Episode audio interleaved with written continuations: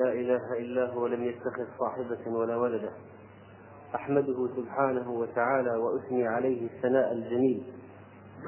بما هو أهل له عز وجل. وصلى الله وسلم وبارك على محمد عبد الله ورسوله الداعي إلى صراط الله المستقيم الذي أرسله الله رحمة للعالمين بشيرا ونذيرا.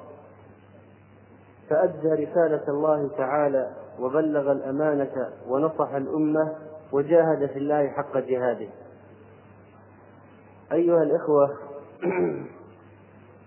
موضوعنا في هذا في لهذه الليلة موضوع مهم. ويكفي في التدليل على أهميته حديث رسول الله صلى الله عليه وسلم الذي يقول فيه الدين النصيحة. يعرف رسول الله صلى الله عليه وسلم الدين بأنه النصيحة. وهذا الموضوع أيها الإخوة يتكون من ثلاثة أركان. أو الكلام فيه ينقسم إلى ثلاث إلى ثلاث شعب. فالكلام على الناصح والكلام عن المنصوح والكلام عن النصيحة. لأن أركان هذا الموضوع ثلاثة ناصح ومنصوح ونصيحة. وهذا الموضوع أيها الإخوة يطول الكلام عنه جدا ولذلك فقد قسمته إلى نصفين سنتكلم إن شاء الله. في هذه الليلة عن النصف الأول ونكمل, ونكمل النصف الثاني إن شاء الله في المرة القادمة. وقبل أن نبدأ أيها الإخوة في الكلام عن الأركان الثلاثة لهذا الموضوع فلا بد من مقدمة يكون فيها تعريف النصيحة وأهميتها ومجالاتها. فأقول وبالله التوفيق وأسأله سبحانه وتعالى أن يقينا الزلل وأن يجنبنا الباطل والوقوع فيه. أيها الإخوة كلمة نصيحة مأخوذة من الفعل العربي نصح قال ابن منظور رحمه الله في لسان العرب نصح أي خلص والناصح أي الخالص من العسل وغيره. العسل إذا كان صافي يسمى ناصحا يعني خالصا ويقال نصحا ونصيحة في المصدر. وتقول نصحت فلانا ونصحت له. تقول نصحته ونصحت له. ونصحت له أفصح لأن القرآن ورد بها. فقال عز وجل عن نبيه نوح عليه السلام وأنصح لكم ويقال انتصح فلان يعني قبل النصيحة. انتصح فلان يعني قبل النصيحة. وقال ابن حجر رحمه الله النصح هو تخليص الشيء من الشوائب والغش. فكأنه شبه الناصح بأنه يخلص المنصوح من الغش ويخلصه من الشوائب التي علقت به وبحاله. كما يخلص العسل من الشمع والشوائب. ومنه قول الله عز وجل توبة نصوحة. ما هي التوبة النصوح؟ هي التوبة الخالصة من شوائب الرياء والذنوب والإصرار وعدم الندم إلى آخره. رحمك الله. فهذا التوبة النصوح من هذا الباب. والنصح أيها الإخوة هو الخياطة أيضا. والمنصحة هي الإبرة. والمعنى أن الإنسان يلم شعث أخيه. يلم ما ظهر من أخيه من عيوب بالنصيحة. كما أن الإبرة تلم الثوب المبترئ الذي يراد ركبه أو رتقه فتأتي هذه الإبرة فتلم شعث هذا الثوب فكذلك الناصح يلم شعث أخيه وما ظهر منه من العيوب وقال ابن الأثير رحمه الله النصيحة كلمة يعبر بها عن جملة وهي إرادة الخير للمنصوح له. ذكرنا التعريف في اللغة وهذا هو التعريف الشرع. فهي إذا أيها الإخوة هذه الكلمة تعبر عن إرادة الخير للمنصوح له. وقال ابن الأثير رحمه الله فلا يمكن أن يعبر عن هذا المعنى بكلمة واحدة غير كلمة النصيحة. يعني بلغ من جماع هذه الكلمة وبلاغتها أنه لا يمكن التعبير عن هذا المعنى بكلمة واحدة إلا كلمة النصيحة. وقد جاءت أيها الإخوة هذه اللفظة في القرآن الكريم بصيغ شتى. جاءت بصيغة الفعل وجاءت بصيغة الاسم والمصدر. فمن ذلك أن الله ذكر هودا عليه السلام بصيغة الوصف فقال وأنا لكم ناصح. ناصح صيغة الوصف. وذكر نوح عليه السلام بصيغة الفعل. فقال عز وجل عن نوح عليه السلام وأنصح لكم. أنصح فعل. الفعل أيها الإخوة يدل على تكرار الحدوث يعني لما تقول أنصح يعني أستمر في النصيحة نصيحة بعد نصيحة. نحن نعلم من سير الأنبياء إذا قارنا بين نوح وهود من كان أكثر نصحا لقومه في التكرار؟ من كان يكرر أكثر؟ نوح لأن الله قال في القرآن وإني دعوتهم جهارا وأعلنت لهم إسرارا وبالليل والنهار سرا وعلانية فكان دائما يكرر. فلذلك جاء التعبير عن دعوة نوح ونصيحته لقومه بالفعل الدال على تكرار الحدوث بينما جاء عن هود عليه السلام بالمصدر الدال على حدوثه حينا بعد حين وفترة بعد فترة. وهذه وهذه المسألة أيها الإخوة هي من الأهمية بمكان. فإن الله عز وجل أبلغنا أنها كانت وظيفة الرسل. النصيحة وظيفة الرسل. فقال عن نوح عليه السلام أبلغكم رسالات ربي وأنصح لكم وأعلم من الله ما لا تعلمون. وظيفة نوح والرسل هي النصيحة. بدليل هذه الآية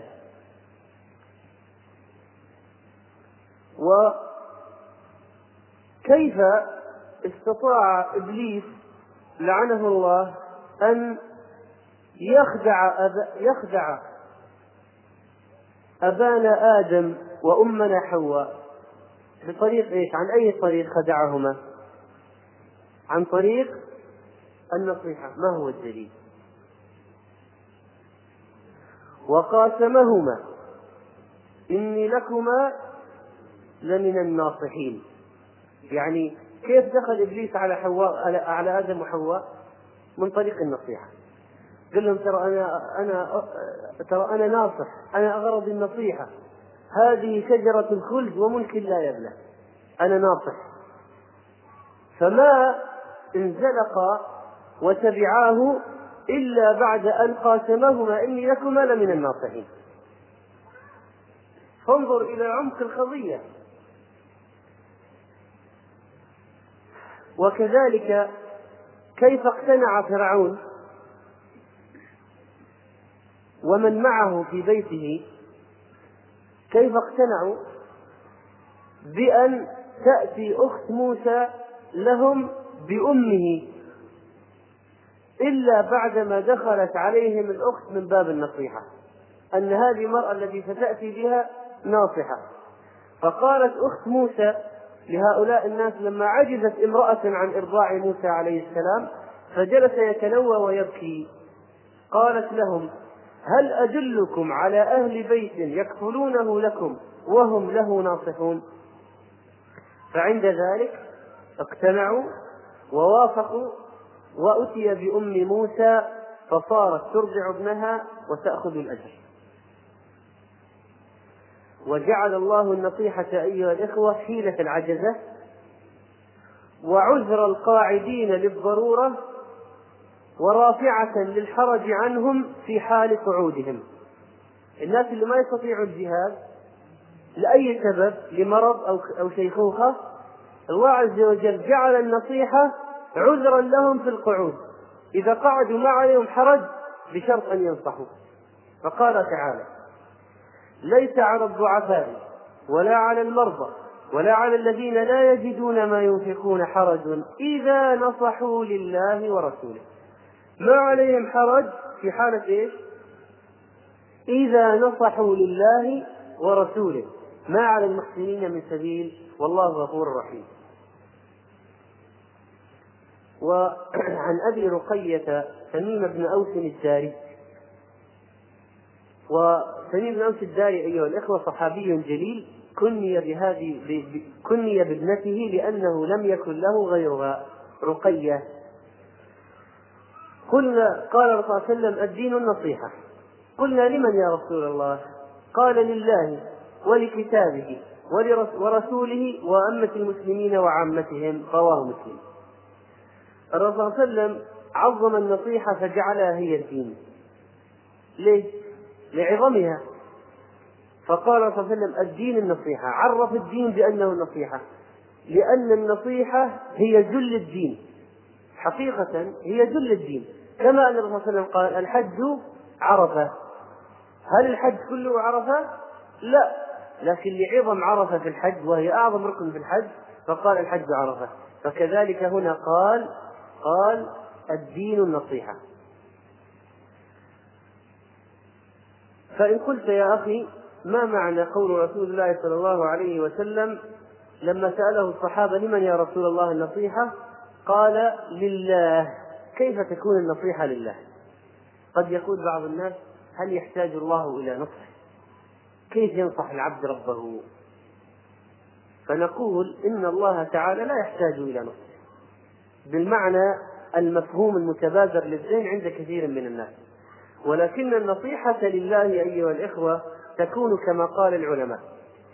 النصيحة لله تكون بالإيمان به إيمانا كاملا بأسمائه وصفاته من غير التعرض لها بأي نوع من أنواع التحريف أو التعطيل أو التشبيه. وطاعة أوامر الله عز وجل والانتهاء عما نهى عنه وتعظيم حرماته وهكذا. هذه هي نصيحة العبد لربه.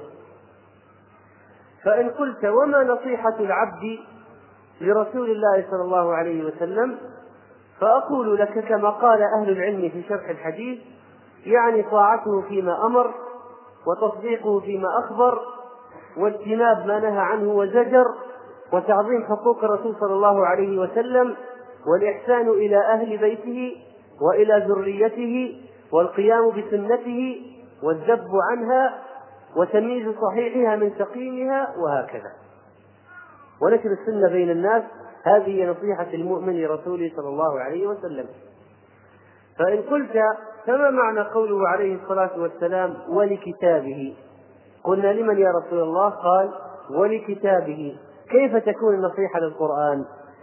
النصيحة للقرآن أيها الإخوة هي الإيمان بأنه كلام الله تعالى منزل غير مخلوق.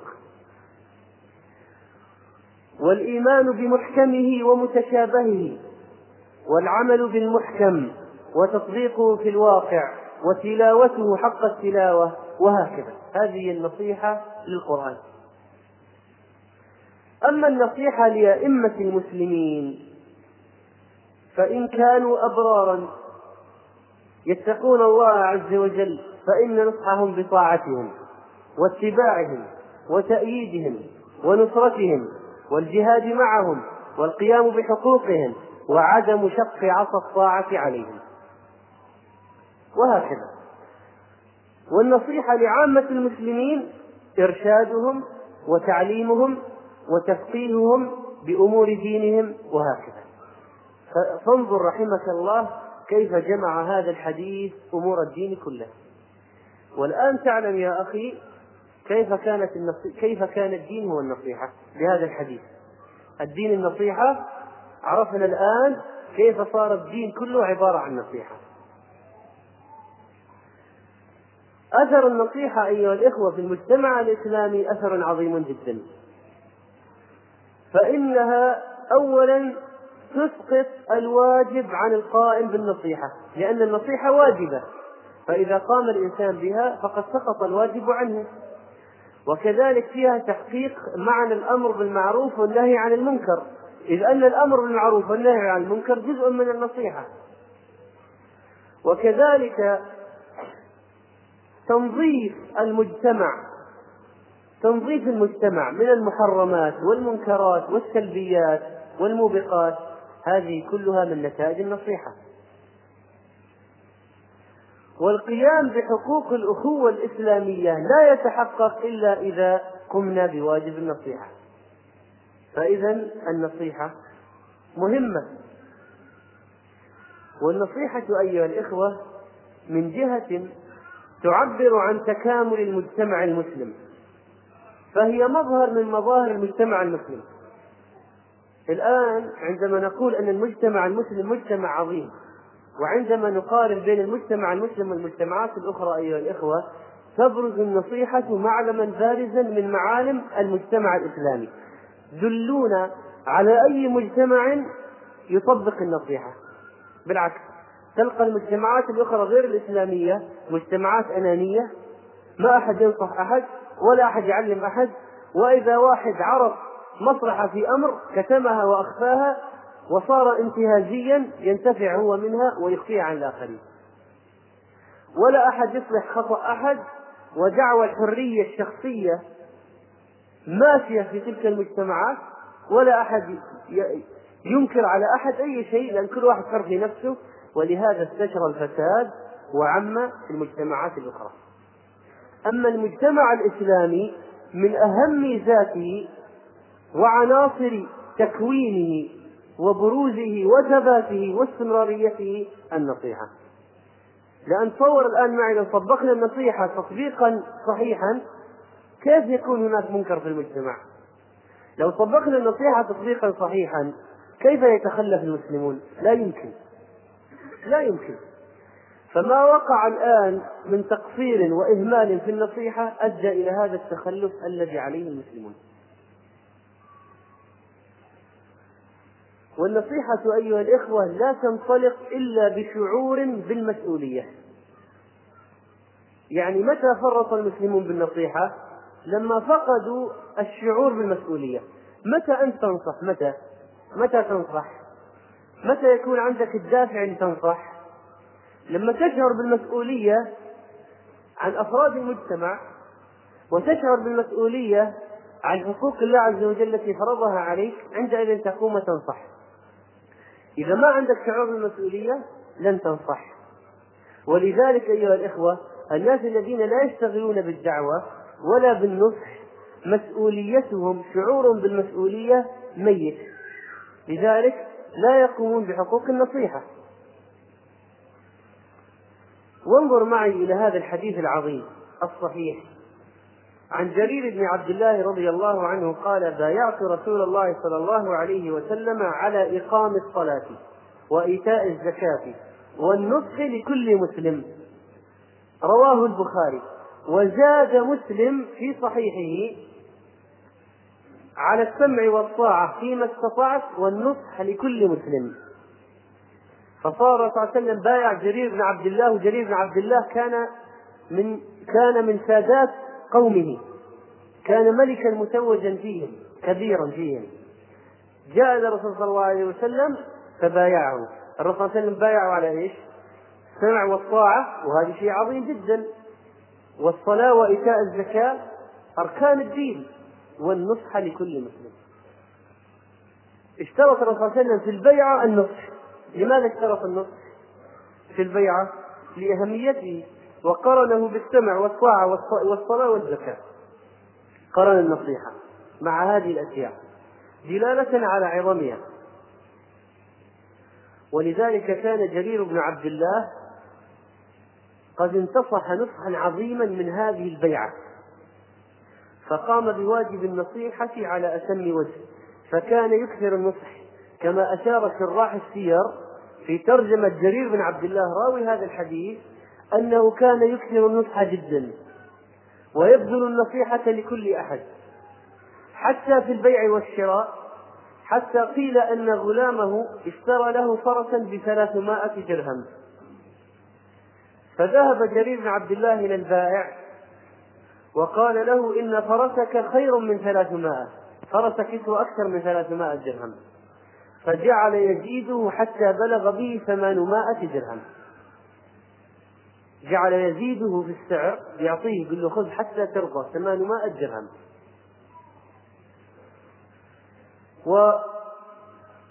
ووقع في صحيح البخاري أيضا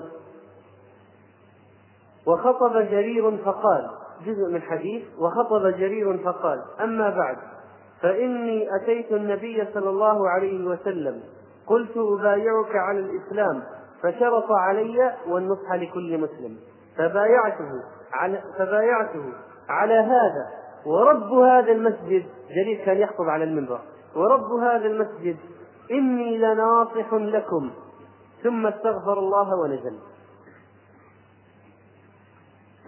فإن أردنا أن نعرف ما حكم النصيحة.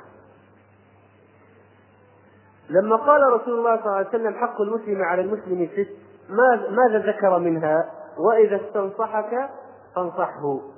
فانصحه أمر. ضع هذه الصيغة صيغة الأمر التي تدل على الوجوب أصلا. ضعها وزد عليها كلمة حق في بداية الحديث. حق المسلم على المسلم. والحق كما ذكر ابن حجر رحمه الله لا بد أن يؤدى. فرجح ابن حجر رحمه الله أن النصيحة واجبة. أولا لأن الأمر يقتضي الوجوب ثانيا لأن الكلمة في البداية كلمة حق يعني لا بد أن يؤدى لأنه حق حق المسلم على المسلم. وقال في دليل الفالحين حكمها الوجوب على قدر الحاجة إذا أمن على نفسه. وقال ابن حجر رحمه الله هل ينصح للكافر؟ يعني هل النصيحة فقط للمسلم ولا ينصح للكافر؟ فقال ينصح للكافر نعم بدعوته إلى الإسلام. هذه نصيحة الكافر. ويشار عليه بالصواب إذا استشار. يشار عليه بس لو جاك واحد كافر قال لك اشتري سيارة كذا ولا كذا. فيشار عليه بالصواب. شوف من من عموم النصيحة يشار عليه بالصواب. طبعا من باب دعوته إلى الله عز وجل وتأليف قلبه فيما لا يترتب عليه ضرر بالمسلمين. وهذا الشرط واضح. وهنا أيها الإخوة يقودنا الحديث إلى الكلام عن مجالات النصيحة. الآن فهمنا من الكلام السابق أن النصيحة في الدين. يعني يأتي واحد ينصحك يقول لك يا فلان مثلا اتق الله هذا منكر هذا لا يجوز أو يا أخي أدلك على باب من أبواب الخير. لو تطبع الكتاب الفلاني أو مثلا لو تبني مسجدا في هذا المكان لو تتصدق بكذا وكذا أنت ميسور الحال وهكذا. هذه نصائح. نصائح في إيه؟ في الدين. طيب. هل نصائح فقط في الأشياء الشرعية أم أنها تتعدى إلى أكثر من هذا؟ الحقيقة أيها الإخوة أنها تتعدى إلى أكثر من هذا. فمن النصيحة للمسلم بالإضافة لما ذكر سابقا نصيحة المسلم بالأخطار التي تحيق به. إذا احسست بأن أخاك المسلم في خطر فعليك أن تنصحه فورا. وتنبهه على هذه الأخطار المحدقة به وكيف السبيل إلى النجاة منها. دليل وجاء رجل من أقصى المدينة يسعى. وجاء رجل من أقصى المدينة من آخر المدينة مع طول المسافة يسعى يشتد في المشي يسعى. قال يا موسى إن الملأ يأتمرون بك ليقتلوك. فاخرج إني لك من الناصحين. إن الملأ يأتمرون بك ليقتلوك. فاخرج إني لك من الناصحين.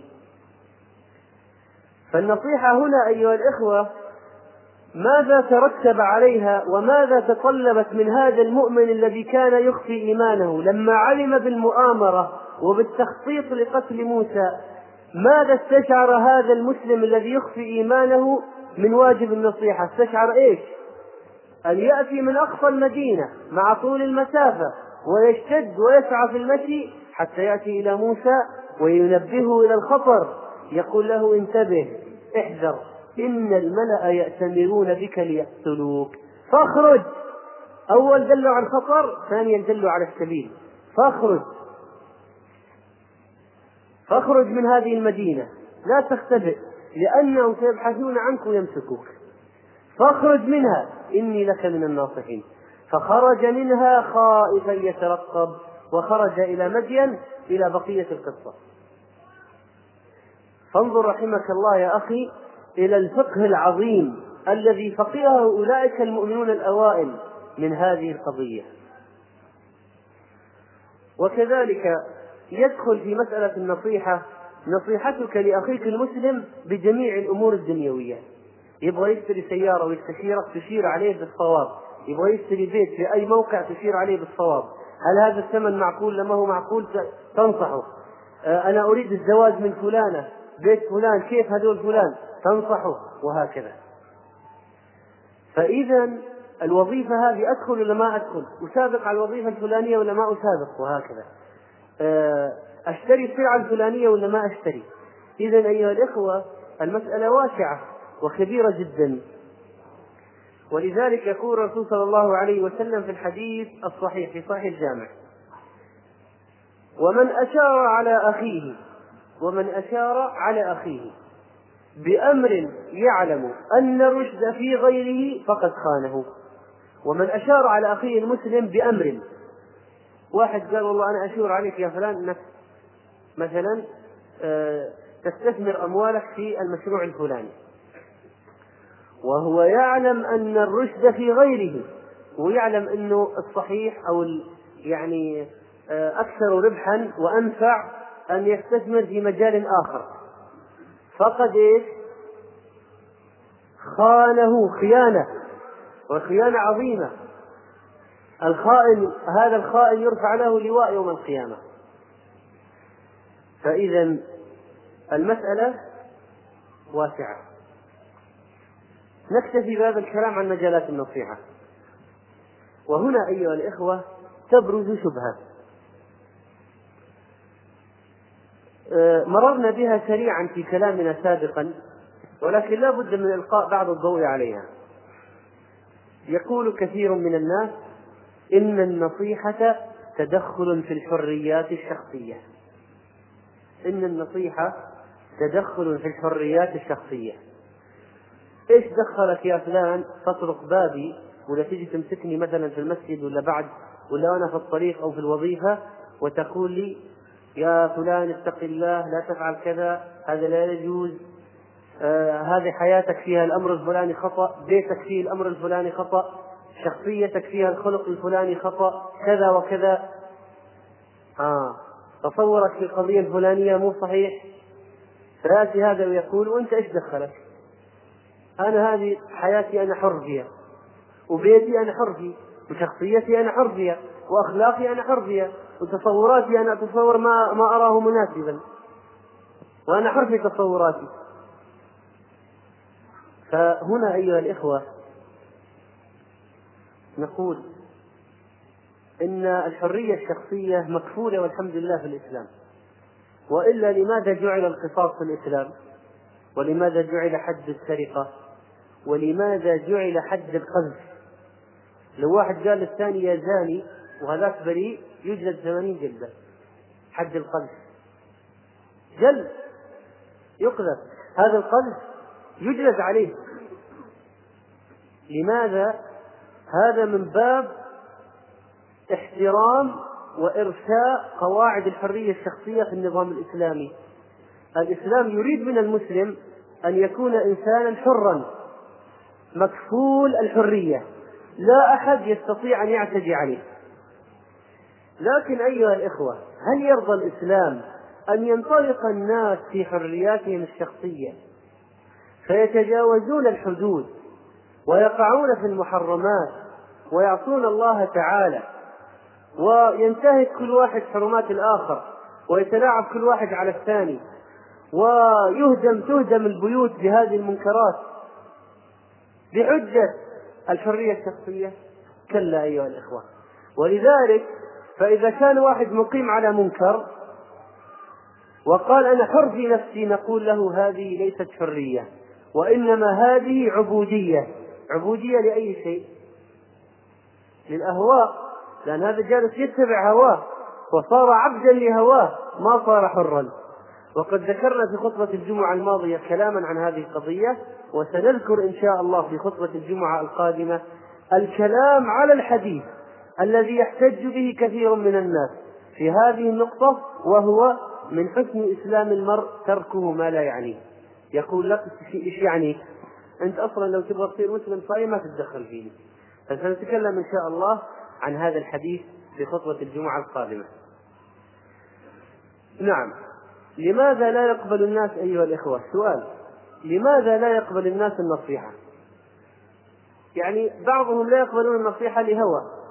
كما ذكرنا قبل قليل لهوى وادعاء الحرية الشخصية والكلام الفاضي هذا طيب هل هناك أسباب تمنع الناس من قبول النصيحة؟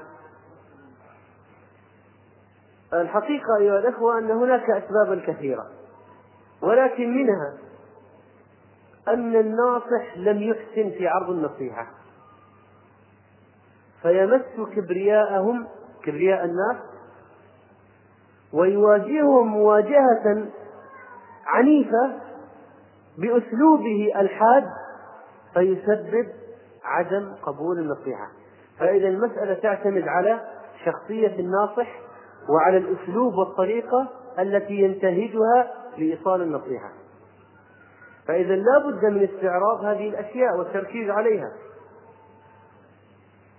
لماذا يرفض كثير من الناس أحيانا يجي واحد يألف يألف كتاب ينشر الكتاب. فيجي واحد يرد عليه. يرد مثلا على أشياء في هذا الكتاب أو على أشياء في مقالة.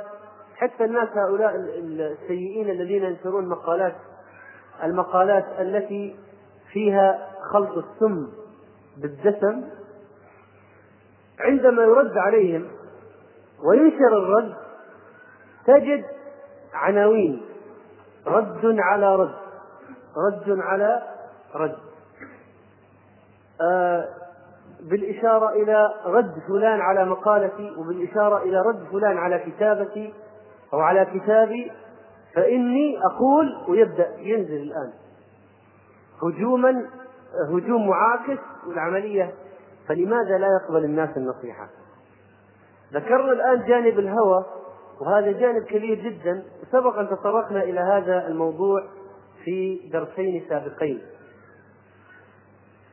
أفاد رجل مسن بأنه قد ترك الصلاة ليه؟ ترك الصلاة في فترة ماضية من عمره ليش ترك الصلاة؟ قال لأني كنت مرة أتوضأ نعم في مواضع يعني مع الناس فدخل رجل علي وأنا أتوضأ وقال أنت يا جاهل أنت يا اللي ما تدري وش دينك أنت يا اللي ما أدري إيش. هذا وضوء هذا ولا هذا آه هذا إهمال وهذا كذا أمام الناس. قال ففوجئت بهذا الأسلوب. فقلت مو بس ما راح أتوضأ زي صحيح ولا بصلي والحقيقة أن هذه المسألة تقع كثيرا. يقول واحد مثلا ثاني ينصحه مثلا في الصلاة أو في كذا. فيقول له الصلاة فكرنا يصلي علشانك إيش رايك ما يصلي. يلا إيش رايك؟ تبغى تسوي؟ ما راح أصلي. طيب. طبعا الناس هؤلاء الذين يفعلون هذه الأفعال لا يقدرون الحق قدره. لأن المفروض أولا أن يتخلوا عن أهوائهم ويتبعوا الحق ثانيا أن يكون الحق عندهم أغلى من الأسلوب. قد يكون الأسلوب الذي عرضت به القضية غير صحيح. لكن هنا نقول أنت تتبع الحق ولا ولا ولا تتأثر بالأسلوب؟ هل عندك الأغلى الأغلى الأسلوب ولا الحق؟ الحق أغلى. فلو كان الأسلوب خاطئ فأنت المفروض أنك تتبع الحق. طيب. لكن في نفس الوقت نقول لهؤلاء الناصحين الآن نبدأ نتكلم عن الركن الأول من أركان النصيحة وهو ما يتعلق بالناصح. كثير من الناس أيها الإخوة تختلط عليهم الأمور فلا يفرقون بين النصيحة والتشهير والتأنيب وبين النصيحة والغيبة ويعتدون في أساليبهم على الناس اعتداء سيئا. فنحن الآن سنتكلم عن الفرق بين النصيحة والتأنيب أو التشهير. الحقيقة أيها الإخوة أن لابن القيم رحمه الله مباحث جليلة في الفروق ذكرها في كتاب الروح وهي مهمة ينبغي الرجوع إليها. فمن المباحث الفروقية التي ذكرها في هذا الكتاب الفرق بين النصيحة والتأنيب. ما هو الفرق بين النصيحة وبين التشهير؟ ما هو الفرق؟ يقول ابن القيم رحمه الله النصيحة هي إحسان إلى المنصوح. بصورة الرحمة له. الآن وازن وافتح الآن بند في ذهنك إلى هذه القضية. النصيحة هي عبارة عن إحسان إلى المنصوح. إحسان. بصورة إيش؟ بصورة إيش؟ الرحمة له. يعني أنت تتكلم معه وأنت تريد تتحدث بلهجة الراحم لهذا الشخص. والشفقة عليه والغيرة له وعليه فهو إحسان محض إحسان نقي ما في شواذ يصدر عن رحمة ورقة ومراد الناصح بها وجه الله ورضاه. هذه نقطة مهمة جدا الفرق بين النصيحة والتشهير من الفروق أن النصيحة تجي على صيغة الإحسان والشفقة والرحمة وأن يكون هدف الناصح وجه الله تعالى ورضاه والإحسان إلى خلقه فيتلطف في بذلها غاية التلطف ويحتمل أذى المنصوح ولائمته ويعامله معاملة الطبيب العالم المشفق للمريض الجاهل المشبع مرضا. وهو يحتمل سوء خلقه وشراسته ونفرته ويتلطف في وصول الدواء إليه بكل ممكن فهذا شأن الناصح وأما المؤنب أو المشهر فهو رجل قصده ليس قصده الله والدار الآخرة ولا قصده الإحسان وإنما إيش قصد المشهر أو المؤنب؟ قصده التعيير والإهانة وذم من أنبه وشتمه في صورة النصح. يعني هذه آه هذه شتم لكن بصورة إيش؟ بشكل إيش؟ نصيحة. فهو يقول يا فاعل كذا وكذا يا مستحقا للذم والإهانة في صورة ناصح مشفق كيف تمشي هذه؟ كيف تركب؟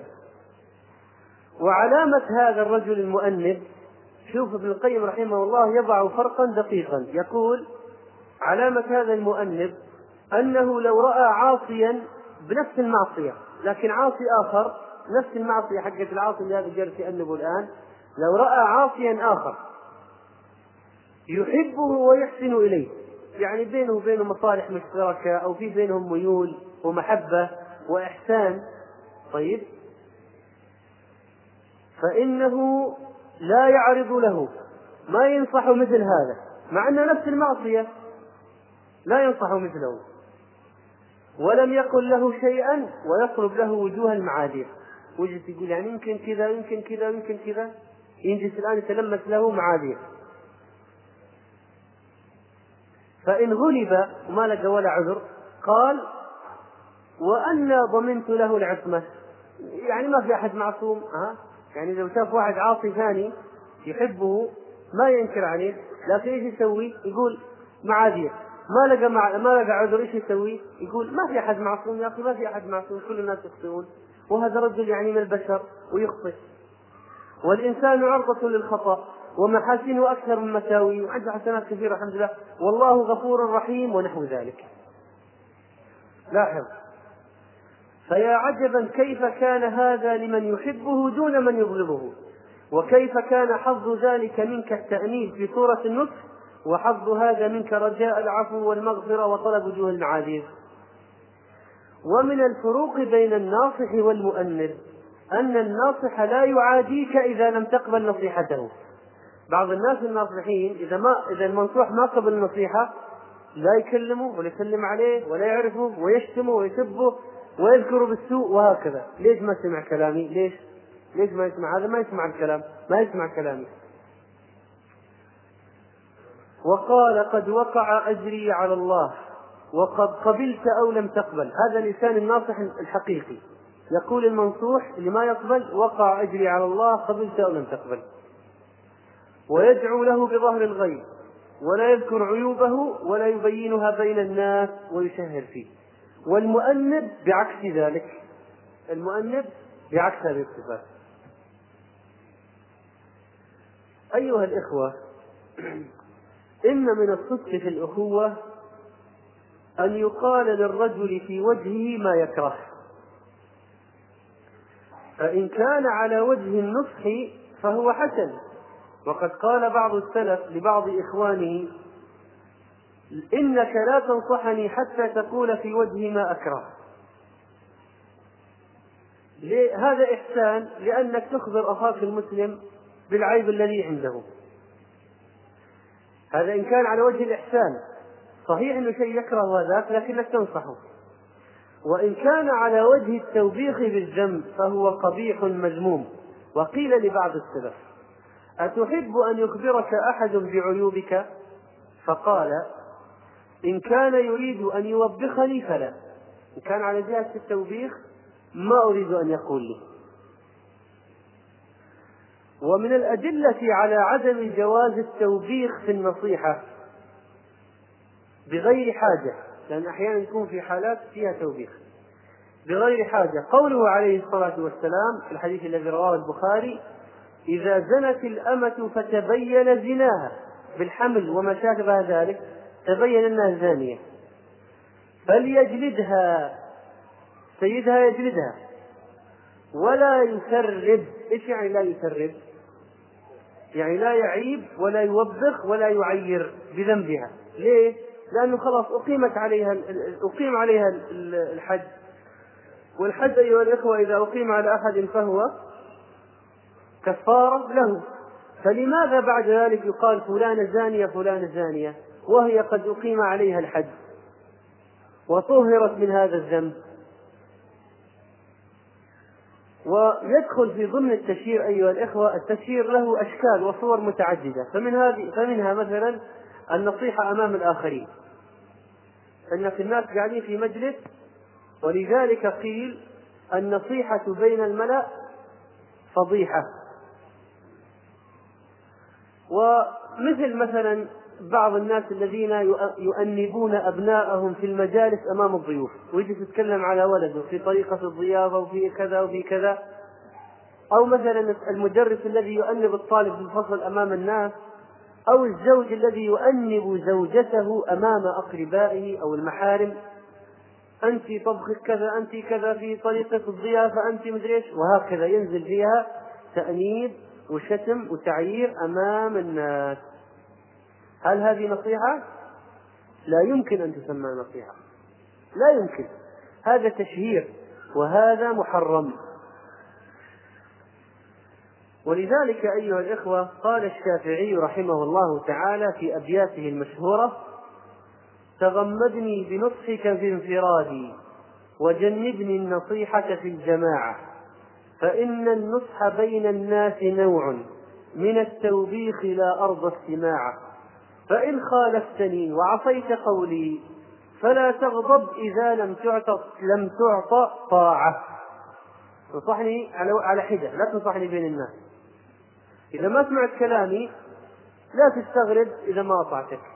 طبعا هو رحمه الله يتكلم بلسان العامة عامة الناس. ولا هو رحمه الله الشافعي فيه على جلالة على جلالة قدر يقبل النصح حتى من الشخص الذي يشهر فيه يأخذ النصيحة منه. ولذلك أيها الإخوة تجنب التشهير في النصيحة أمر مهم. نعم. ولهذا كانت النصيحة بالقدوة من أعظم وسائل النصح لأنها خالية من إيش؟ من التوبيخ والتشهير. وقد ذكرنا سابقا هذه القصة اللطيفة ولو أنه ليس لها إسناد كما ذكر الشيخ الألباني حفظه الله ولكن ليس فيها أحكام ولا يؤخذ منها أشياء شرعية يعني في الشريعة أحكام. ولذلك كما ذكر العلماء لا بأس بذكر هذه القصص التي لا يعرف حالها بالذات التي لا يعرف حالها. أما ما عرف كذبه فهذا شيء آخر. أما لما عرف حاله فإن كان فيها فوائد فتذكر للعظة والعبرة لا لأخذ الأحكام. القصة المشهورة المعروفة أن الحسن والحسين رضي الله عنهما دخلا على رجل يتوضأ. وكان هذا الرجل إيش؟ يسيء الوضوء. وضوء سيء جدا وخطأ. والله لا يقبل الصلاة إلا بوضوء صحيح. فالآن كيف ينبه هذا الرجل اللي أكبر منهم في السن إلى إيش؟ إلى الطريقة الصحيحة من غير يعني آه من غير جرح كبرياء أو, أو إحساس أحاسيسه. أو هو رجل أكبر منهم في السن فكيف يفعلون؟ فنظر الحسن إلى الحسين نظرة ذات معنى ثم تقدم من الرجل فقال له يا عم كل واحد قال قال للرجل يا عم أنا وأخي قد اختلفنا أي واحد وضوءه أحسن أنا أقول وضوئي أحسن وهذا يقول وضوءه أحسن أنا أقول وضوئي موافق لوضوء الرسول صلى الله عليه وسلم ويقول وضوءه أقرب إلى وضوء الرسول صلى الله عليه وسلم من وضوئي. فجئنا إليك تحكم بيننا. نبغى تحكم بيننا. فتقدم الحسن فتوضأ. وضوءا كاملا أسبغ الوضوء تبع السنة. انتهى. رجع وراء. قدم الحسين فتوضأ وضوءا لا يقل حسنا عن وضوء أخيه. أمام الرجل. الرجل ينظر. لكن لكن لما رأى الرجل المنظر يعني آه، قارن بحال نفسه فهم.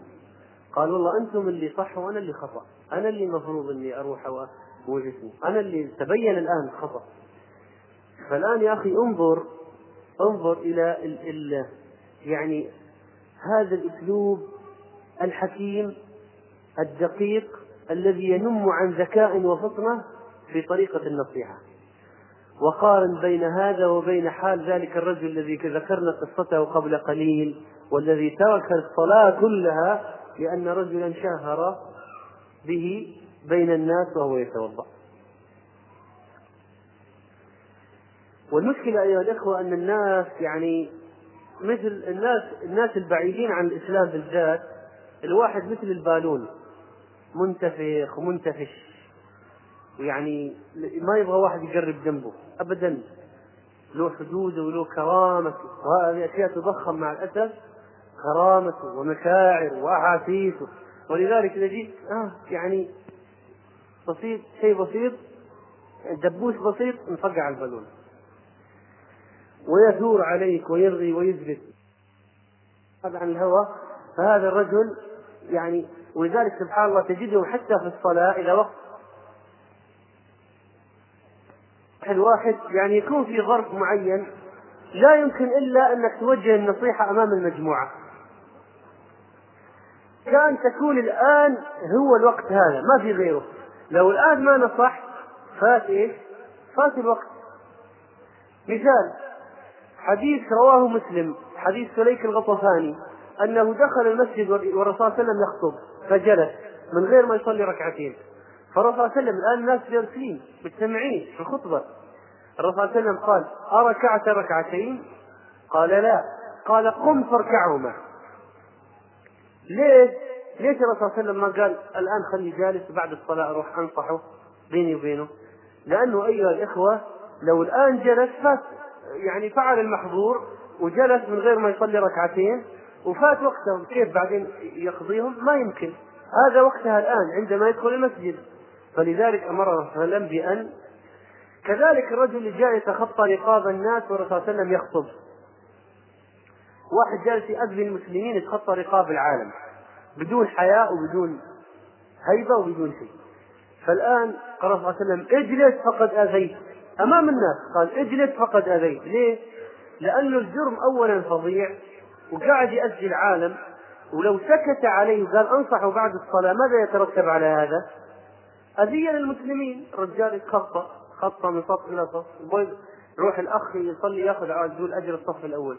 أجر الصف الأول إذا طرحت منه أجر آه، أذية المسلمين يمكن يطلع الجواب بالناقص وبعدين بالإضافة إلى هذا أجر الصف الأول يكون بالتبكير إليه والتهجير في صلاة الجمعة في الساعة الأولى والثانية والثالثة وهكذا.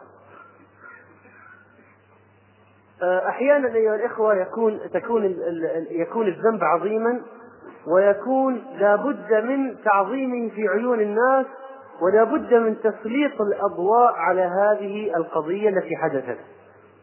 مثال ابن اللتبية رجل من الصحابة ولكنه طبعا كبشر يخطئ.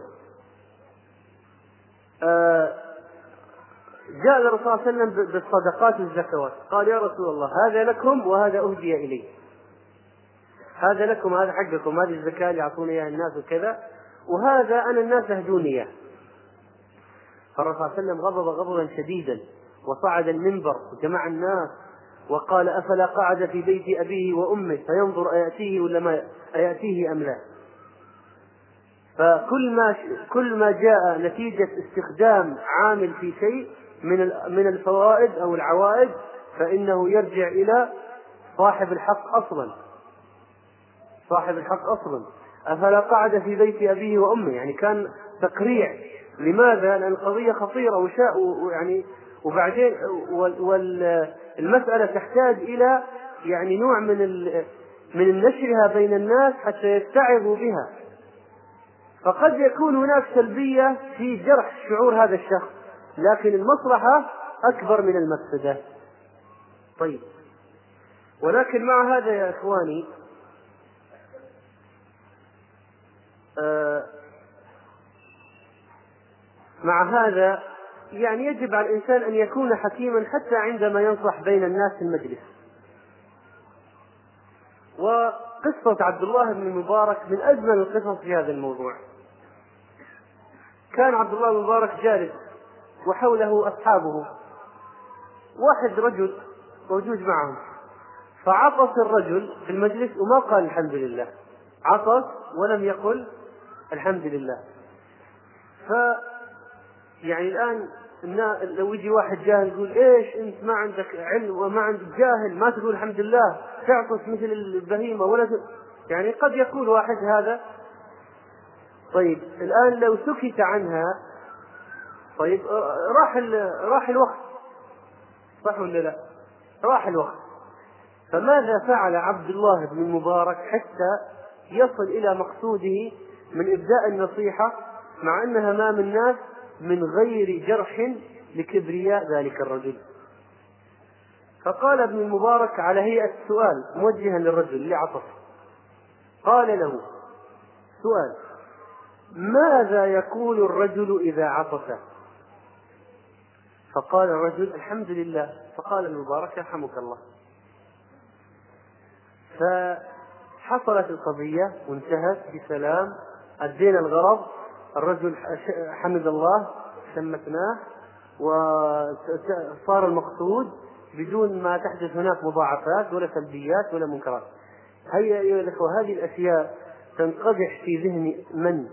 هذه القضايا تنقدح في شخص المؤمن بالله الذي عنده علم بالشريعة الذي يسير على نور من الله يلهمه الله شوف يلهمه الله حسن التصرف في المجالس إذا أراد أن ينصح.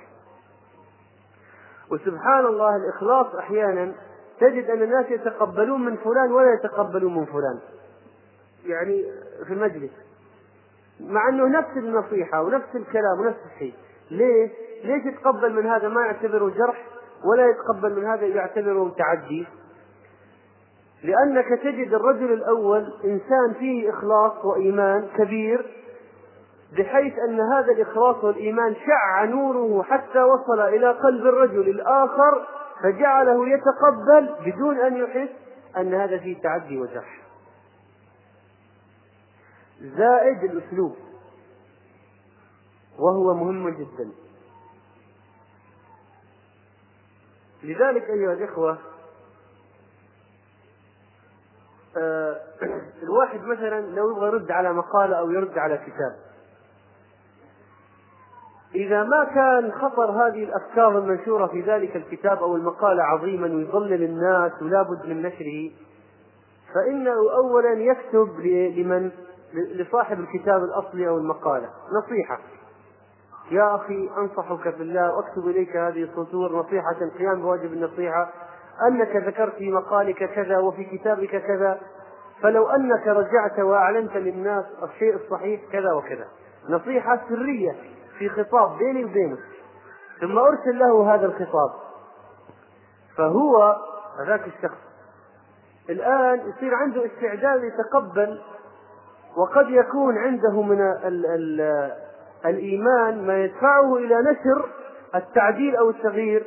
ويقول يا ناس ترى أنا ينشر بعد ذلك إني كنت أخطأت في كذا فنبهني بعض الإخوان فتراجعت وأشهدكم بأني كذا وكذا. لكن لو رحت نشرت على طول من دون ما توجه النصيحة له هذا يقول ثاني يوم يحصل أخبار منشورة فهذا يدعوه إلى عدم التقبل. وهذه المسألة أيها الإخوة يحتاج إليها كثيرا الطلاب مع مدرسيهم. لأن كثيرا من المدرسين قد يقولون في الفصول الدراسية أشياء خطأ. فهنا ليس من الحكمة أن يقوم الطالب ويقول هذا خطأ وأنت كذا والصح كذا وكذا لأن المدرس يشعر بأنه له الحق له الأحقية وهو في منزلة أعلى فكيف ينتقد أمام طلبته؟ ففي هذه الحالة يكون الانتقاد دافعا لهذا المدرس إلى أن يسكت الطالب ويجلس الطالب ويرد عليه وقد يطرد من الفصل وهكذا. فهنا يكون من الحكمة ومن آداب النصيحة أن يخرج الطالب هذا خارج الفصل بعد الحصة وينبه المدرس إلى هذا الخطأ فيأتي المدرس إذا كان فيه خير يأتي في الحصة اللي بعدها ويقول والله أنا يا جماعة قلت كذا كذا وأنا أتراجع عن هذا. أو أثناء الحصة إذا خشي أن الوقت يداهم يكتب في ورقة ويعطيها له مثلا. أو يسر إليه سرا. كلام. آه فسئل الشيخ ابن عثيمين سؤالا عن آه أو كان يتكلم في موضوع فتعرض لهذه النقطة وقال فأما إذا لم يطع المدرس ولم ينتصح ولم يتراجع ولم يبين للطلبة خطأ ما قاله. فإن الطالب في هذه الحالة لا يجوز له أن يسكت مطلقا ويجب أن يعلن الحق ويصدع به أمام زملائه في الفصل ويقول إن المدرس قال كذا وكذا وكذا وهذا غير صحيح مخالف للحق والدليل كذا وقد نصحته مثلا قبل أن أتكلم بكلام هذا وأشهدكم على ذلك. يقول الشيخ العثيمين لا بد أن يعلن إذا كانت القضية تضلل الناس وتعطيهم مفهومات خاطئة وتصورات سقيمة فهنا لا بد من البيان.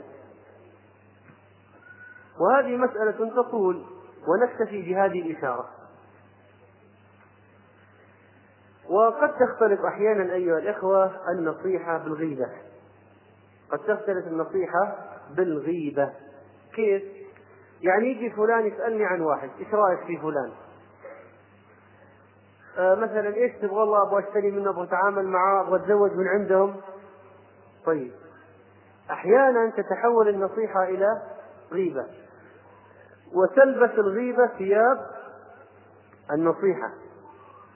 فيقول ابن القيم رحمه الله في ذلك المبحث الجليل من كتابه الروح الفرق بين النصيحة والغيبة أن النصيحة يكون القصد فيها تحذير المسلمين من مبتدع أو فتان أو غاش أو مفسد فتذكر ما فيه إذا استشارك في صحبته ومعاملته والتعلق به.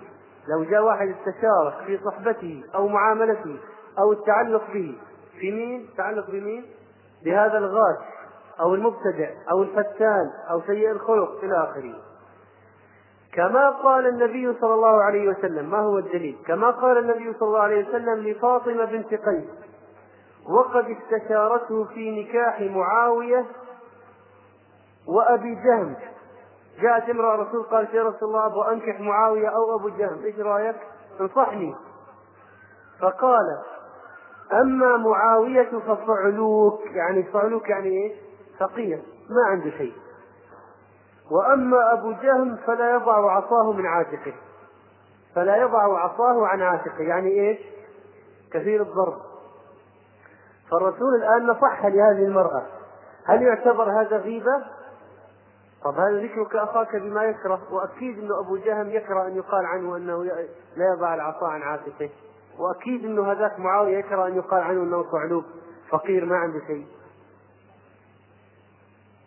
فهنا نقول هذه نصيحة لأنه يجب أداؤها. لو ما أديتها فإنه يترتب على عدم أدائها مفاسد كثيرة. فلذلك ليست غيبة. ومن هذا الباب أيها الإخوة كلام أئمة الجرح والتعديل في تضعيف الرجال بسوء الحفظ أو أو بالبدعة أو ما شابه ذلك من الأشياء حتى يحذرهم الناس فلا يأخذوا أحاديثهم لأن هذا دين أيها الإخوة هذا دين لو والله قالوا ما نغتاب ما. هذه غيبة ما نكتب كتب الجرح والتعديل كان الآن نحن أخذنا بأحاديث كثيرة جدا وكلها ضعيفة وموضوعة فإذا هذا دين. فإذا وقعت الغيبة على وجه النصيحة لله ورسوله وعباده المسلمين فهي قربة إلى الله من جملة الحسنات. وإذا وقعت هذا الآن الفرق. وإذا وقعت على وجه ذم أخيك وتمزيق عرضه والتفكر بلحمه والغض منه لتضع منزلته من قلوب الناس حتى تنزل من قدره في قلوب الناس. فهي الداء العضال ونار الحسنات التي تأكلها كما تأكل النار الحطب. فهكذا أيها الإخوة تتلبس النصيحة الغيبة تأخذ شكل النصيحة وهي غيبة.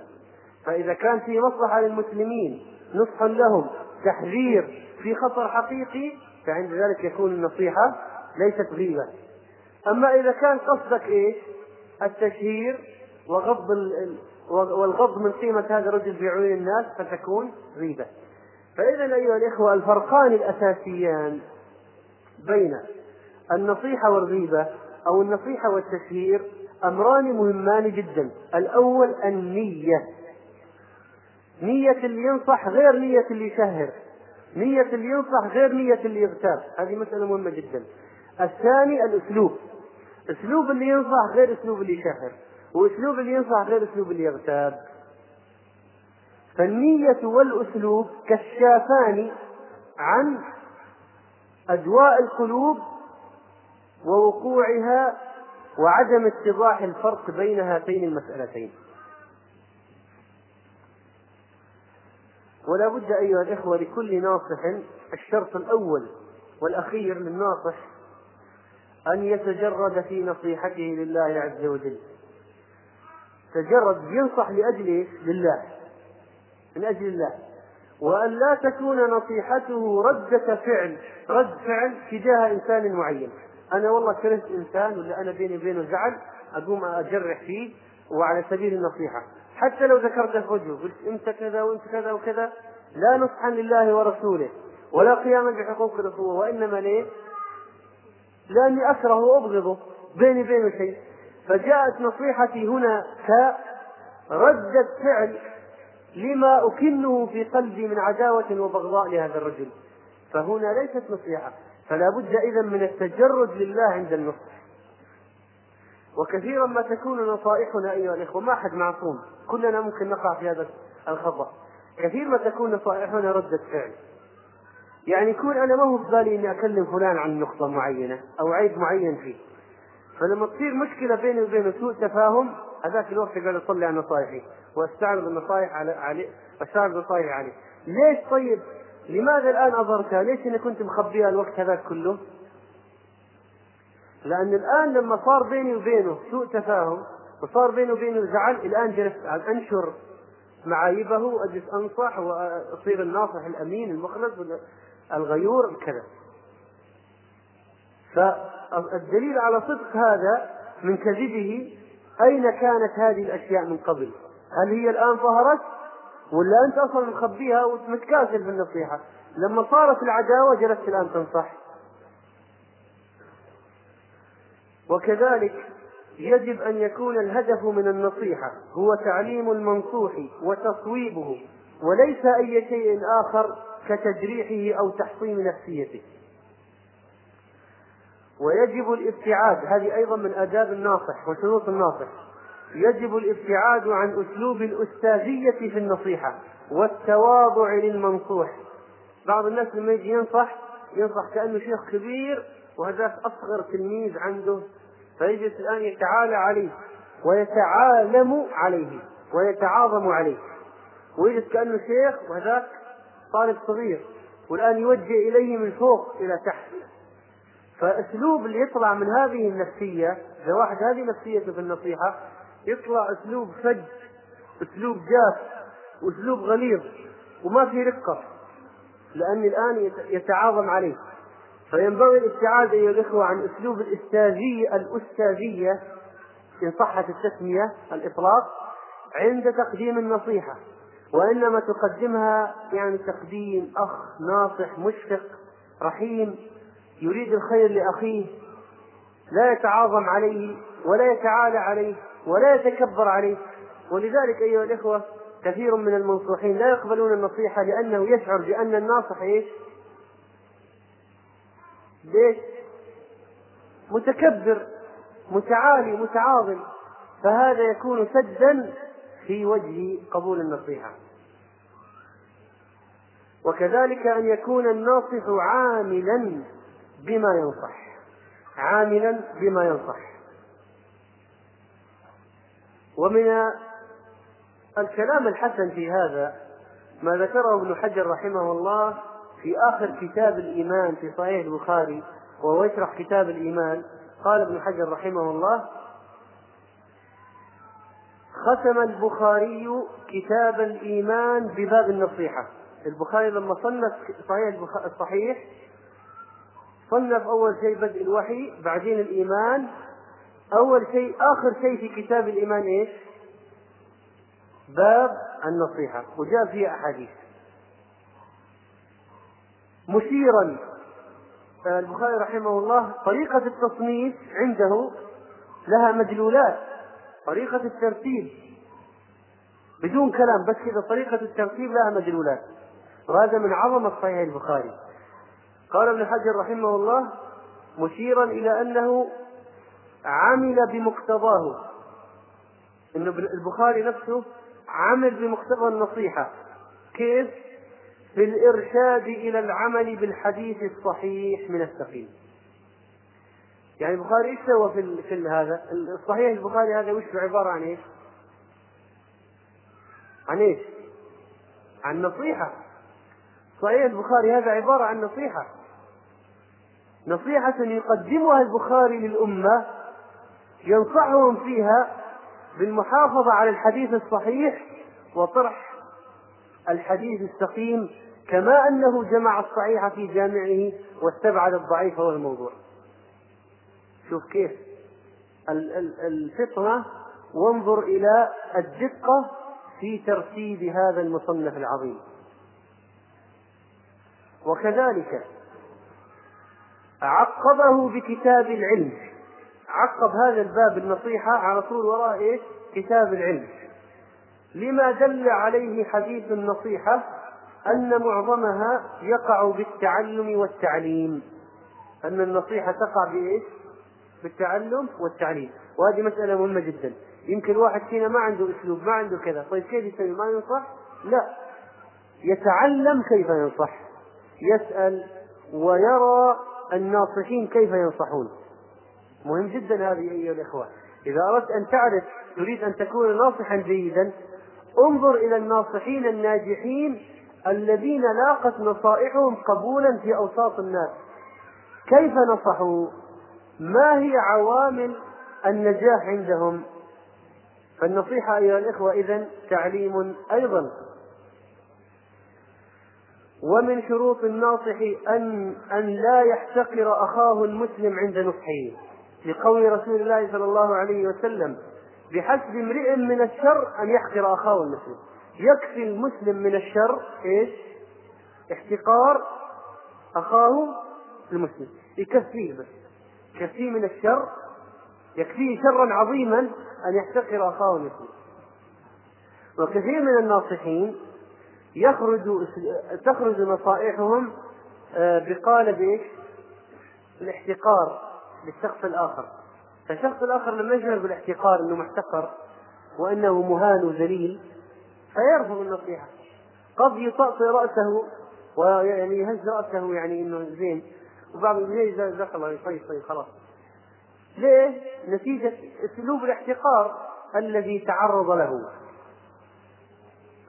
ولذلك أيها الإخوة فإنه يجب تجنب التجريح الشخصي في النصيحة. هذا كلام مهم. مثل الاستهزاء باسم المنصوح. يجي واحد مثلا يستهزئ يبغى يرد على واحد أو يكلم واحد ينصحه فيستهزئ باسمه. طيب إيش دخل اسمه بالنصيحة؟ ما دخل اسمه بالنصيحة؟ وكون هو مثلا وقع في اسمه مثلا عيب نتيجة جهل من أبيه أو من جده. ما ذنبه هو في أن تعيب اسمه أو تعيب شيئا في شخصيته أو طبائعه أو سجاياه أو طريقة كلامه ومشيته أو شكله أو ملابسه إلى آخر ذلك. هذا خلط لما تروح تنتقد هذه الأشياء هذا خلط أنت تخلط النصيحة بأشياء ما لها علاقة بالنصيحة. واحد مثلا تبغى تنصحه في مثلا قضية الكذب تقول هي أنت يا أبو يعني أنت يا مثلا أبو آه، أنف طويل وليش تكذب؟ طيب إيش دخل أنف الطويل في عملية الكذب؟ فهذا الخلط ايها الإخوة أو أنت يا أبو آه، أنت يا الأعرج ترى أنت كذا وكذا ومدري هذا يقع كثيرا استهزاء بكلام المنصوح أو طريقة مشيته أو شكله وسجاياه وطبائعه. فهذه من الأشياء التي تسبب رفض النصيحة. وكذلك تجنب الكلمات الجارحة التي تخدش كبرياءه وتجرح شعوره أو أن تستهزئ به وتسخر منه. ويدخل في هذا أيضا أيها الإخوة عدم إطلاق عبارات اليأس مثل أن تقول لإنسان تنصح تقول أنت ما فيك خير أنت ما فيك فائدة أنت ما في ما يفيد النصح معك أنت ما من وراك رجاء ونحو هذا. صح ولا لا؟ يقع هذا كثيرا. هذه الأشياء العبارات هذه تثبت الشخص ما في فيك النص ما من وراك رجاء أنت ما فيك خير ما في أمل منك أنت كذا. هذه العبارات تكون ذات مردود سلبي. على المنصوح فتجعله لا يقبل النصيحة كذلك أيها الإخوة عند النصيحة يتنبه إلى الفرق بين وقوع الشخص في الخطأ يعني إيش لماذا وقع في الخطأ؟ أنا أبغى أنصح واحد مثلا مثلا آه، يحلق لحيته لنفترض. طيب أرى قبل أن أنصح أشوف هذا الشخص الآن يحلق لحيته وهو جاهل بالحكم ولا عالم بالحكم ومصر عليه. واضح؟ أن أر أر أر أنظر أول شيء. هذا الذي يطيل ثوبه يسبل ثوبه. هو ما هو عارف الحكم جاهل يعني بالحكم. ولا عارف الحكم ويصمم ويصر عليه. هذه النقطة ما هي أهميتها؟ أهميتها يا الإخوة في درجة الشدة أو اللين في النصيحة.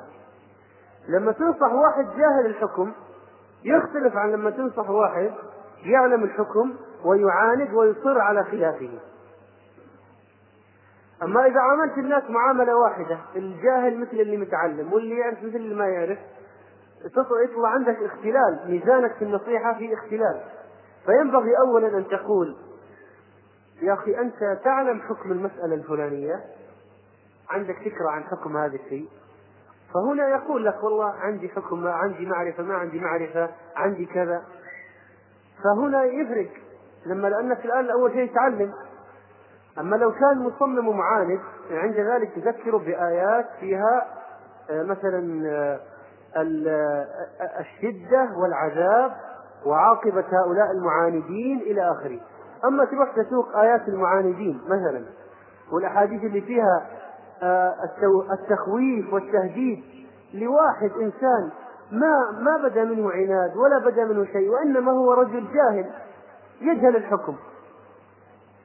فلذلك أيها الإخوة وضع هذه النقطة أمام أذهاننا ونحن ننصح الناس من الأهمية بمكان كذلك أيها الإخوة عدم المبالغة بالنصيحة. أحيانا واحد يضخم الخطأ يبغى ينصح واحد بشيء فيقوم يضخم الشيء. ترى هذه كبيرة من الكبائر وهذه مسألة خطيرة وأنت الآن رحت في ستين داهية وأنت الآن مدري إيش. لأنك مثلا آه، أحيانا تجي يجي بكلامك مثلا عبارة كذا. طيب هذه هذا التضخيم هذا التضخيم أو التهويل التضخيم أو التهويل له أثر سيء سلبي. ليه؟ لأن الشخص هذاك الآن صار أي نصيحة بعدها؟ حتى لو كانت خطيرة وعظيمة وهذا كل شيء قال خطيرة وعظيمة خطيرة وعظيمة. فإذا يقول والله هذا كل شيء عنده خطيرة وعظيمة. إذا يعني كل الأشياء زي بعض. ولا يبالي. وقد يؤدي أيضا أيها الإخوة إلى آه، عدم الاعتراف بالخطأ. لأن فعلا الشخص ما يرى أن الخطأ عظيم. فأنت لما تيجي تنصحه وتعظم وتعظم من الخطا وتكبر الخطأ هو شيء صغير. فيقول يعني آه، هذا الرجال ما عنده سالفة بالكلام ولا يعرف ما عنده ميزان في تقييم الأمور فينبغي أن يكون النصح على إيش؟ على قدر الخطأ على قدر الخطأ أما تكبير الخطأ وتهويل الخطأ فهو إما يؤدي إلى رفض النصيحة أو عدم الاعتراف بالناصح وعدم أخذ كلامه ومأخذ الجد أو تدفع إلى التمرد على الناصح وعدم الاستجابة له أو التقاعس يعني كل شيء خطير كل شيء خطير خلاص. اذا أنا فيتقاعس عن التغيير وهكذا. كذلك ينبغي للناصح أن يتوخى الأوقات المناسبة للنصيحة فلا ينصح واحد وهو غضبان وينصح واحد وهو جيعان وينصح واحد وهو نعسان. لا فينبغي أن يتوخى الأوقات المناسبة. كذلك أيها الإخوة لابد للناصح الآن نذكر في نقاط مهمة فأرجو التركيز فيها. لا بد للناصح أيها الإخوة أن يختار القنوات المناسبة لإيصال نصيحته. لإيصال نصيحته. أحيانا ما يكون المناسب أنك تكلمه شفهيا. نعم؟ فتكتب كتابة. حتى لو كان جارك يعني ما هو ما في مشكلة. حتى لو كان أخوك حتى لو كان أبوك. أحيانا ما يكون مناسب أنك تكلمه شفويا لأي علة من العلل ما تجرؤ على هذا أو مثلا إذا كلمت الشفوية يمكن يثور عليك أو ما يخليك تكمل الكلام ولا يعطيك فرصة أنك تنصح. ها؟ فإذا كتبت كتابة خلاص الآن ما عنده يعني وش بيسوي؟ يأخذ الورقة ويقول لا. اسكت ما أبغى تكمل لأن أمامه خلاص الورقة أمامه الورقة وجلس يقرأ منها. ما ما ي... فأحيانا يكون الكتابة أفود من إيش؟ من من النصيحة الشفوية. أحيانا يكون إعطاء كتاب أفود من إنك تكتب أنت أو إنك تنصح بنفسك. تفضل هدية. في حكم الغناء مثلا كتاب في حكم الغناء. كتيب في حكم الغناء. هذا أفود أحيانا أحيانا. والداعية يرى الناصح يرى المصلحة فين ويتبعها. أحيانا قد يكون مناسب أن تعطيه شريطا لواعظ أو خطيب أو محاضر أو فقيه أو عالم تعطيه شريط فيه كلام هذا. فيأخذه آه، فينتصح به وسيلة غير مباشرة. أحيانا ما يكون من المناسب مطلقا أن يشعر هذا الرجل أن أنت لك ضلع في الموضوع أو أنت داخل فيه. با يعني شيء بسيط. ليه؟ قد يكون في حساسية بينك وبينه. فإذا حس أنك أنت وراء الموضوع على طول شقق الأوراق ورمى الكتاب أهم كلامك وهكذا. فيكون هنا أو أنت تخشى من سوء الظن. تخشى أنك إذا نصحته يقول ها هذا الآن بيتسقط عيوبي. أيوه هذا لأنه أمس أمس الليل أنا وياه مختلفين اليوم الصباح قاعد يبغى. فما فيكون من المناسب أن تصل النصيحة عبر عبر إيش؟ شخص آخر. تروح لواحد فاعل خير تقول يا أخي هذا فلان أبغى أنصحه في كذا. لكن أخشى أن يسيء الظن أخشى أخشى من أشياء. وأنت يمكن يسمع كلامك أحسن مني. أو أنت عندك قدرة على التعبير أحسن مني وأنت عندك قدرة على المناقشة أكثر فأرجو أن تنصحه بكذا وكذا.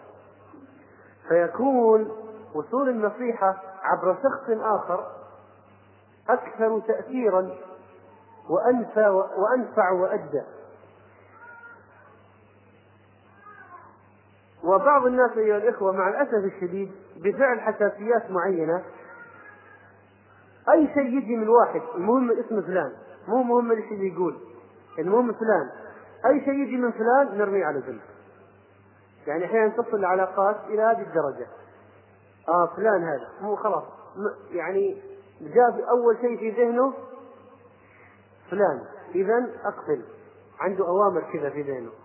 اسم فلان فلاني اقتل فيكون هنا إذا ما عرف الشخص إذا ما عرف الشخص صاحب النصيحة يكون أولى. ممكن تكون أحيانا النصيحة موقعة باسم فاعل خير. طيب؟ أو ناصح موقعة باسم ناصح. لأن يمكن لو عرف مين اللي كتبها بعض الناس ما عندهم اتباع للحق ولا ما اتباع للحق. عنده إنه مين اللي ينصح؟ فلان آخذ منه فلان ما آخذ. فلذلك يكون ارتباط النصيحة باسم معين عند بعض الناس آه، وسيلة لإسقاطها وعدم أخذها. فيكون تجريدها عن الاسم أو أو أو أي سمة أو صفة تدل على الناصح مناسب. ففي هذه الحالة تتبع هذه الطريقة.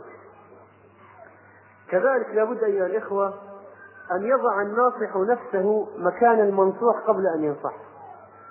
هذه نقطة مهمة جدا. أحيانا الواحد يأخذ أشياء من حكم من ناس سفرة بعض كتب علم النفس أو بعض كتب علم التعامل التي يكتبها الغربيون فيها حكم أشياء طيبة. فالحكمة ضالة المؤمن أينما وجدها فهو أحق بها. قبل أن تنصح ضع نفسك مكان؟ المنصوح. حط نفسك مكان واحد يسمع الغناء متشبع به عاش عليه فترة طويلة من الزمن دائما معه ليلا ونهارا سيارته في البيت. آه، ضع نفسك مكان هذا الرجل. طيب؟ ثم تخيل نعم أنك ألقيت الكلام اللي تبغى تقوله. فهل يكون هذا الكلام الآن مجدي ولا لا؟ يعني كثير من الأحيان الواحد يزور في نفسه كلاما يعني يجمع في نفسه كلام. يقول فلان هذا أبغى أكلمه بالكلام الفلاني كذا وكذا والدليل و إلى آخره. فيروح هاجم بسرعة فلان كذا كذا. لو أنه وضع نفسه مكان المنصوح يمكن كان غير أشياء كثير في النصيحة. لو وضع نفسه مكان المنصوح كان يمكن تغيرت أشياء كثيرة في النصيحة. فلذلك من القواعد الأساسية في النصيحة ضع نفسك مكان المنصوح قبل أن تنصحه. كذلك أيها الإخوة أحيانا الناصح يكون له سلطة أو نوع من المسؤولية على المنصوح يكون له سلطة أو نوع من المسؤولية على من؟ المنصوح فلا ينبغي هنا أن يحمله سلطته أو مسؤوليته تحمله على إيش؟ على إساءة النصيحة يعني مثلا واحد أب وعنده ولد أو مدرس عنده طالب أو زوج عنده زوجة. هؤلاء الناس عندهم مسؤولية وسلطة على من تحتهم. فلا تحملنهم هذه القوة والصلاحية التي عندهم لا تحملنهم على إساءة النصيحة. لأن الواحد أحيانا لما يكون عنده قوة ويكون عنده سلطة يقوم يسيء يعني ما يفكر ما يفكر بتحسين النصيحة ولا يفكر بالأسلوب. يقول هذا فلان هين هذا نقهره. هذا خليه علي بس أنا كسر راسي. أنا أجب. ليش تطلع هذه الأشياء؟ لأنه آه، يستخدم السلطة أو المسؤولية التي لديه في الإساءة. فما يفكر في شكل النصيحة كيف ينبغي أن تكون. فلذلك ترى كثيرا من الأبناء يكرهون آباءهم. وكثيرا من الزوجات يكرهن أزواجهن وكثيرا من الطلاب يكرهون مدرسيهم. ليه؟ لهذه النقطة. لأن هذاك عنده سلطة فجالس يستخدمها ويسيء في النصيحة. طيب آخر ثلاث نقاط في الموضوع. على الناصح أن لا ييأس من تكرار نصيحته. على الناصح أن لا يأس أيها الإخوة من تكرار النصيحة. الواحد ينصح مرة واثنين وثلاثة وعشرة ويغير في الأسلوب. مرة يأتي من هذا الطريق مرة من هذا الطريق وينوع. كان سيمر معنا إن شاء الله في الدرس القادم في أثناء الكلام عن الأسلوب عن النصيحة نفس النصيحة والقالب والأسلوب الكلمات والألفاظ. فينبغي أن يكرر ولا ييأس. وإذا يأس فشل. الواحد إذا هو مستمر في النصيحة فهذا طريق النجاح. متى ما يئس فشل. وأحيانا يكون ما بينك وبين النجاح إلا آخر محاولة. فأحيانا يقف الواحد قبل النهاية بشيء بسيط فيضيع الجهد كله. مع أنه لو واصل بس شوي كمان واحدة نصيحة كلمتين كمان شوي مرة أخرى يجيب النتيجة لكن بسبب اليأس القاتل الذي ينغرس أحيانا في نفسه نتيجة الصد والابتعاد من قبل المنصوحين فإنه في النهاية يتثبط وييأس ولنا عبرة أيها الإخوة بنبي الله نوح عليه السلام. هذا النبي العظيم أيها الإخوة الذي هو يعني ضرب القدوة حقيقة ضرب القدوة العظيمة للدعاة إلى الله في الاستمرارية 950 سنة. 900 ألف سنة إلا خمسين عاما. وليلا ونهارا وسرا وجهارا ما ترك وسيلة ولا وينصح ينصح فيها الناس في هؤلاء القوم. مع أنه ما استجاب ما طلع نتيجة سبعين أو أربعين يعني ما نتيجة قليلة. ومع ذلك استمر في النصيحة حتى آخر لحظة وهو مستمر. إلى أن قال الله له إنه لن يؤمن من قومك إلا من قد آمن. خلاص هذه انتهت المو... هنا قال نوح رب لا تذر على الأرض من الكافرين ديارا ودعا عليهم. لماذا؟ لأن الله أوحى إليه إنه لن يؤمن من قومك إلا من قد آمن ما في أمل الآن في الاستمرار ما راح يؤمن أكثر من اللي آمنوا ف وكذلك أيها الإخوة آه، وذكرنا طبعا إن الله عز وجل لما قص قصة نوح قال أتى عند النصيحة بالفعل ولا بالاسم؟ بالفعل فقال عن نوح وإيش؟ و... و... وأنصح لكم صيغة الفعل الدالة على تكرار الوقوع والحدوث. ويقول ابن القيم رحمه الله في أبيات طريفة يرد بها على هؤلاء الصوفية الذين جعلوا ذكر الله طنطنة وطبول ومزامير وهكذا. فقال وتكرار ذا النصح منا لهم وتكرار ذا النصح منا لهم. ليه؟ لنعذر فيهم إلى ربنا. يعني حتى نقيم الحجة وحتى نعذر أمام الله أن قد قدمنا ما علينا. وتكرار ذا النصح منا لهم. لنعذر فيهم إلى ربنا. فلما استهانوا بتنبيهنا رجعنا إلى الله في أمرنا. فعشنا على سنة المصطفى وماتوا على تنتنا تنتنا. لأن هذه شغلة أنزلوا الناس أصحاب الحلق الذكر اللي على هذا قبول هذا تن تن تن هذه شغلتهم فعشنا على سنة المصطفى سنة المصطفى وماتوا على تنتنا تنتنا كذلك أيها الإخوة من الآفات التي تعتري الناصح أحيانا بعض الناصحين. يعني الواحد من كثر ممارسة النصيحة وتعوده على النصيحة أحيانا يعني يصير عنده مناعة أنه هو ينصح أنه ينصح من قبل الآخرين. نعم يحصل هذا. فالواحد الآن متعود هو الداعية وهو الناصح وهو اللي يوجه واللي يعلم واللي ينبه واللي يحذر واللي فهذا الرجل باستمراره في هذا العمل وهو عمل طيب ولا شك. يتكون عنده في نفسه نوع من المناعة ضد النصائح التي توجه له من الآخرين. لأنه الآن هو يرى نفسه هو الناصح. شلون يجي واحد ينصحه؟ ولذلك تجد بعض الناس عندما تقول له بعض بعضهم يكون قد يكون شيخ يعني هذا لكنه في هذه النقطة من أجهل الناس. واحد من الإخوان يحكي لي حق يعني قصة واقعية حصلت له أو حصلت مع أحد أقربائه أنه رأى واحد يعني يغلظ على إنسان في النصح فقال له يا ابن الحلال هذا أرفق به وكذا وأنت إيش تبغى منه؟ الآن هو رجال يعني خلاص راح يصلي وأنت ليش؟ فقال لك شغل أنا كذا كذا. فقال لي يا ابن الحلال اذكر الله. هذا الآن يقول للناس يقول اذكر الله. يقول أنا أنا أذكر الله؟ هذا يقول أنا اللي أذكر الله؟ لأنه لأنه ليه؟ أو مثلا تقول واحد الله يهديك. يقول أنا اللي الله يهديني؟ أنت اللي الله يهديك وأنت اللي كذا. أو يقول مثلا الله بيهديني غصبا عنك. فليه هذه العبارة تنطلق؟ لأنه يعني خلاص هو الآن ناصح. شلون يجي واحد ينصحه وينتقده هو الآن اللي ما يعني هو اللي ينتقد الناس. شلون يجي واحد ينتقده؟ فإذا أيها الإخوة ينبغي أن ننتبه خصوصا في مسألة من المسائل وهي أن الناصح عادة أو الداعية يكون غالبا إلمامه أو يعني مجال نصحه في الأشياء إيش؟ الشرعية غالبا. يعني هو قد يتفوق على عامة الناس في النصح في الأشياء الشرعية. لكن في الأشياء الحياتية أو الدنيوية ها قد ما يكون عنده خبرة. مثلا ما عنده خبرة بالسيارات ما عنده خبرة مثلا بالطرق ما عنده خبرة بالملابس ما عنده خبرة بالآلات. فنتيجة لهذه النقطة التي ذكرناها قبل قليل آه يجي واحد مثلا يقول لناصح أو لداعي يقول له بس ترى هذه سيارتك فيها كذا المفروض إنك تسوي تقول يا رب جرى اشفها ليه؟ يقول لا ما لك شغل أنا كذا معجبتني. أو مثلا آه، ترى هذا الطريق أقصر هذا كذا. يقول لا لا أنت لأنه خلاص يفكر إنه يعني مجال النصيحة هو ينصح بالأشياء الشرعية.